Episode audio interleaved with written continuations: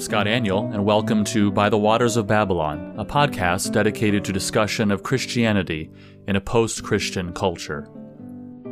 October 31st is the day that many evangelicals celebrate the Protestant Reformation, the date coming from the day on which Martin Luther nailed his 95 Theses to the door of the church at Wittenberg. Luther was certainly not the first to recover biblical doctrines. He was preceded by others like John Huss and William Tyndale, but Luther did spark a reformation that continued with men like Ulrich Zwingli, Martin Bucer, John Calvin, Thomas Cranmer, and more on into the 17th century with the continued reformation of groups like the Puritans and the Separatists, culminating in what today we know as Presbyterianism and the Baptist movement. The Reformation recovered many important biblical doctrines such as sola scriptura, justification by faith alone, in Christ alone, by grace alone, to the glory of God alone. But the Reformation was also a recovery of important biblical doctrines related to ecclesiology and worship. One often overlooked reformer was Martin Bucer, a pastor and theologian who interacted with each of the other key reformers and had significant influence, particularly on worship reforms. Bucer ministered in Strasbourg, Germany, and was heavily impacted by Martin Luther. But since Strasbourg was closely allied with the Swiss, he followed more in the Reformed tradition of Ulrich Zwingli and John Calvin than Luther. Bucer acted as a sort of mediator between Luther and Zwingli, urging them to unite. And he also welcomed John Calvin in Strasbourg for a period, which I'll mention more in a moment. He worked with Philip Melanchthon, who was an associate of Luther, on the Wittenberg Concord, which was a foundational document for Lutheranism. And in the final years of his life, Martin Bucer influenced Thomas Cranmer in England. When Bucer arrived in Strasbourg in 1523, one of his first goals was to enact worship reforms and create a new liturgy. The Reformation there had already begun in earnest, but the liturgy in common use was simply a German translation of the Latin Mass. Martin Bucer's most significant work on the subject, Grund und Ursach, Ground and Reason, which was completed the following year, condemned the idea of the Mass as sacrifice, calling it superstition, and stressed the idea of communion in the service instead. Bucer insisted that worship that is proper and pleasing to God must always be based upon the sole clear Word of God.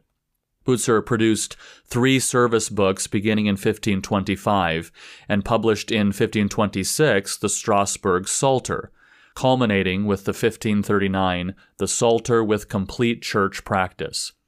Bucer replaced the sanctuary altar with a table in order to return to the symbolism of a meal rather than a sacrifice. He argued this, quote, We have only one altar, one sacrifice, and one priest. All of these are Christ. Bucer intentionally used the term the Lord's Supper instead of Mass and sought to bring the reading and preaching of the Word back to a place of significance alongside the table. He rejected what he considered ceremonies of human origin, including vestments. He insisted that church leaders had no right to invent new forms or to enrich existing forms with these kinds of innovation, which either hid or replaced the basically biblical signs in worship. Bucer said this quote, The Lord instituted nothing physical in his supper except the eating and drinking alone, and that for the sake of the spiritual, namely, as in memory of him.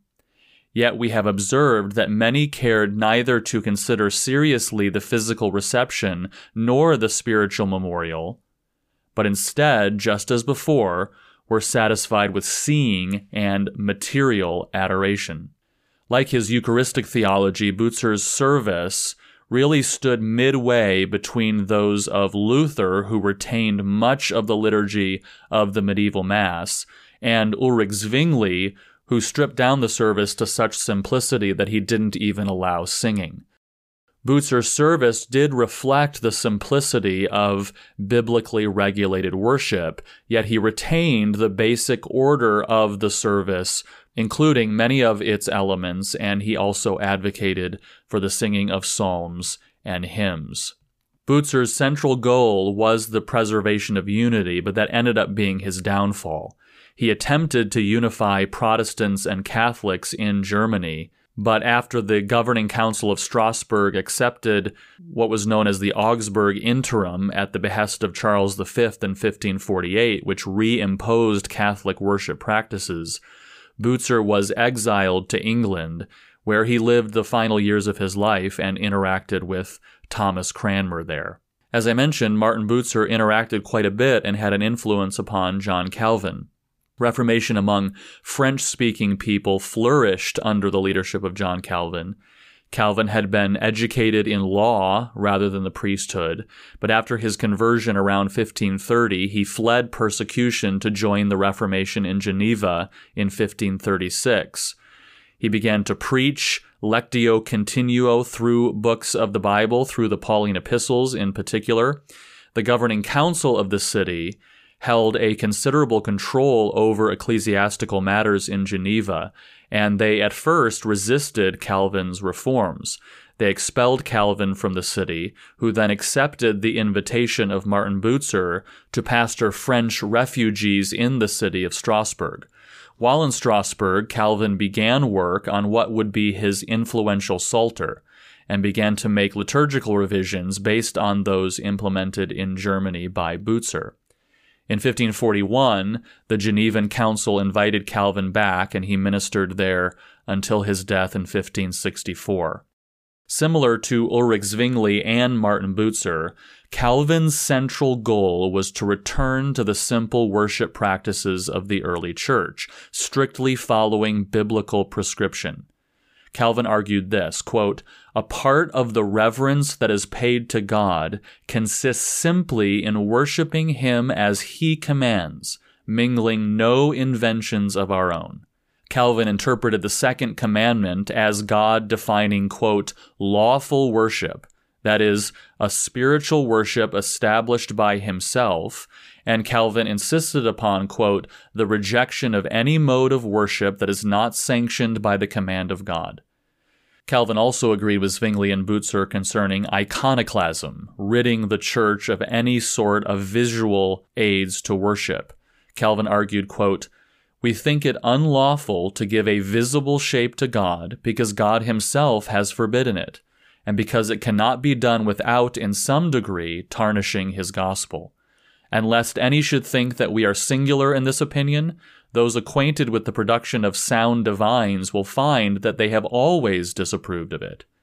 If it be unlawful to make any corporeal representation of God, still more unlawful must it be to worship such a representation instead of God, or to worship God in it. The only things, therefore, which ought to be painted or sculptured are things which can be presented to the eye. The majesty of God, which is far beyond the reach of any eye, must not be dishonored by unbecoming representations. Calvin employed a particular argument of emphasizing the critical discontinuity between Old Testament worship and New Testament worship in much of his worship reforms. For example, in commenting on Roman Catholic worship, Calvin said this quote, What shall I say of ceremonies, the effect of which has been that we have almost buried Christ and returned to Jewish figures? Calvin complained, quote, A new Judaism, as a substitute for that which God had distinctly abrogated, has again been reared up by means of numerous puerile extravagancies collected from different quarters. Calvin criticized the priesthood, noting, quote, then, as if he were some successor of Aaron, he pretends that he offers a sacrifice to expiate the sins of the people. Unquote. Although Calvin agreed with Zwingli concerning biblical authority over worship practice, like Martin Bucer, he did not agree entirely with Zwingli on music in worship. While his goal was still biblical simplicity, he did allow unaccompanied unison psalm singing, since he found support for such practices in Scripture. He argued that this practice was very ancient and done among the apostles, and he insisted that songs, quote, incite us to prayer and to praise God, to meditate on his works in order to love, fear, honor, and glorify him. Calvin considered singing to be a form of prayer. He noted that one kind of prayer consists of words alone, while the other consists of singing. He insisted, however, that Christians sing only Scripture. He said, quote, Now what St. Augustine says is true, that no one can sing things worthy of God except what he may have received from him. When we shall have moved all around to search here and there, we shall find no better nor more proper songs to do this than the Psalms of David. Over the course of the next 20 years, Calvin helped encourage the publication of several editions of the Genevan Psalter, an influential collection of metrical psalms with texts by Clement Marot and Theodore de Beza, and tunes by Louis Bourgeois and Claude Goudimel. Its final edition in 1562 contained all 150 psalms with 125 tunes. Calvin insisted that the character of music in worship fit its solemn purpose. He said that tunes ought to have weight and majesty rather than being light or frivolous. While he found warrant for singing in Scripture, Calvin did not approve instruments as Martin Luther did. He argued that while God allowed the people of Israel to use instruments in their worship, this practice terminated with the gospel. In 1542, Calvin published a service book called The Form of Church Prayers and Hymns, which presented the liturgy that he used in Geneva. Calvin suggested in the preface to his Genevan Psalter, published in the same year, quote, Now there are briefly three things which our Lord commanded us to observe in our spiritual assemblies, namely, the preaching of his word, prayers public and solemn, and the administration of the sacraments. The service book's subtitle emphasized Calvin's central concern according to the custom of the ancient church. The liturgy he formulated for Geneva emphasized this biblical simplicity while not altogether ignoring what had developed in the previous centuries. Calvin maintained his own unique understanding of the presence of Christ in the supper, he asserted that Christ was not actually present in the elements like Luther did, but that, quote, all that Christ himself is and has is conveyed to believers through the Spirit of Christ at the supper. Calvin's worship service began with Psalm 124 8.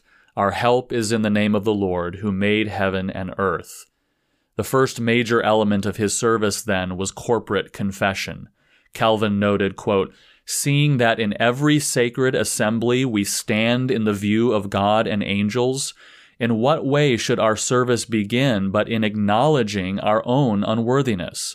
In short, by this key, a door of prayer is opened privately for each and publicly for all. Calvin regularly began his services with a reading of the Ten Commandments, and after each commandment, the congregation would sing Kyrie eleison, which is Greek for Lord have mercy. Calvin believed that in repenting each week through reading the Ten Commandments and singing a prayer of repentance, the people in his congregation would be formed into people who lived lives of repentance. Then in his service there followed a psalm, a reading of Scripture, and the sermon. Like Zwingli, Calvin abandoned lectionaries in favor of lectio continuo preaching through books of the Bible. Intercessory prayers and a paraphrase of the Lord's Prayer followed the sermon. Calvin desired that communion be observed at least once a week, but the ruling Council of Geneva, which still maintained a lot of control in the city, would not allow it. They instead followed Zwingli's example of only quarterly celebration of the table. When observing the table, Calvin's service transitioned between the service of the Word and communion with the traditional practice of affirming the Apostles' Creed, although for Calvin this consisted of a sung version of the Creed. The service of the table contained a prayer of thanks, including an invocation and the Lord's Prayer. Interestingly, here Calvin preserved the tradition of what's called the Sursum Corda, in which the pastor would say, Lift up your hearts, and the people would say, We lift them up to the Lord. Calvin said this Let us raise our hearts and minds on high, where Jesus Christ is, in the glory of his Father, and from whence we look for him at our redemption. In Calvin's Eucharistic theology, he recovered the New Testament idea that in Christ and by the Holy Spirit, worshippers are raised to join in with the worship of heaven, represented at this climactic moment in the service. Calvin said this let us not be bemused by these earthly and corruptible elements which we see with the eye and touch with the hand, in order to seek him there, as if he were enclosed in the bread or wine. Our souls will only then be disposed to be nourished and vivified by his substance when they are thus raised above all earthly things and carried as high as heaven, to enter the kingdom of God where he dwells. Let us therefore be content to have the bread and wine as signs and evidences, spiritually seeking the reality where the Word of God promises that we shall find it. After reading the words of institution from 1 Corinthians 11, the people partook of communion, during which they sang a psalm of thanksgiving, often Psalm 138. When all had finished, another prayer of thanksgiving was offered, and the service concluded with a final psalm of praise. Calvin's worship reforms in Geneva became the influential standard and model for several other traditions and have come to characterize quintessential Reformed worship. One particular comment Calvin made in the context of his liturgical reforms epitomizes a core biblical theology of worship. When challenged by opponents that his concerns about worship were unnecessary, Calvin replied, quote, it is not true, as has been alleged, that we dispute about a worthless shadow. The whole substance of the Christian religion is brought into question.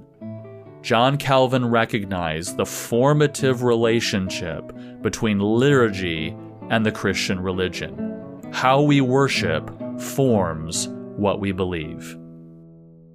Thank you for listening to By the Waters of Babylon. Please subscribe on Apple Podcasts or other podcasting services. And if you enjoy the podcast, please give it a rating. You can find me on Twitter at twitter.com slash scottaniol. I blog at g3min.org. And for articles, audio, and speaking itinerary, visit scottaniol.com. Join me next time as we discuss issues related to Christianity in a post Christian culture.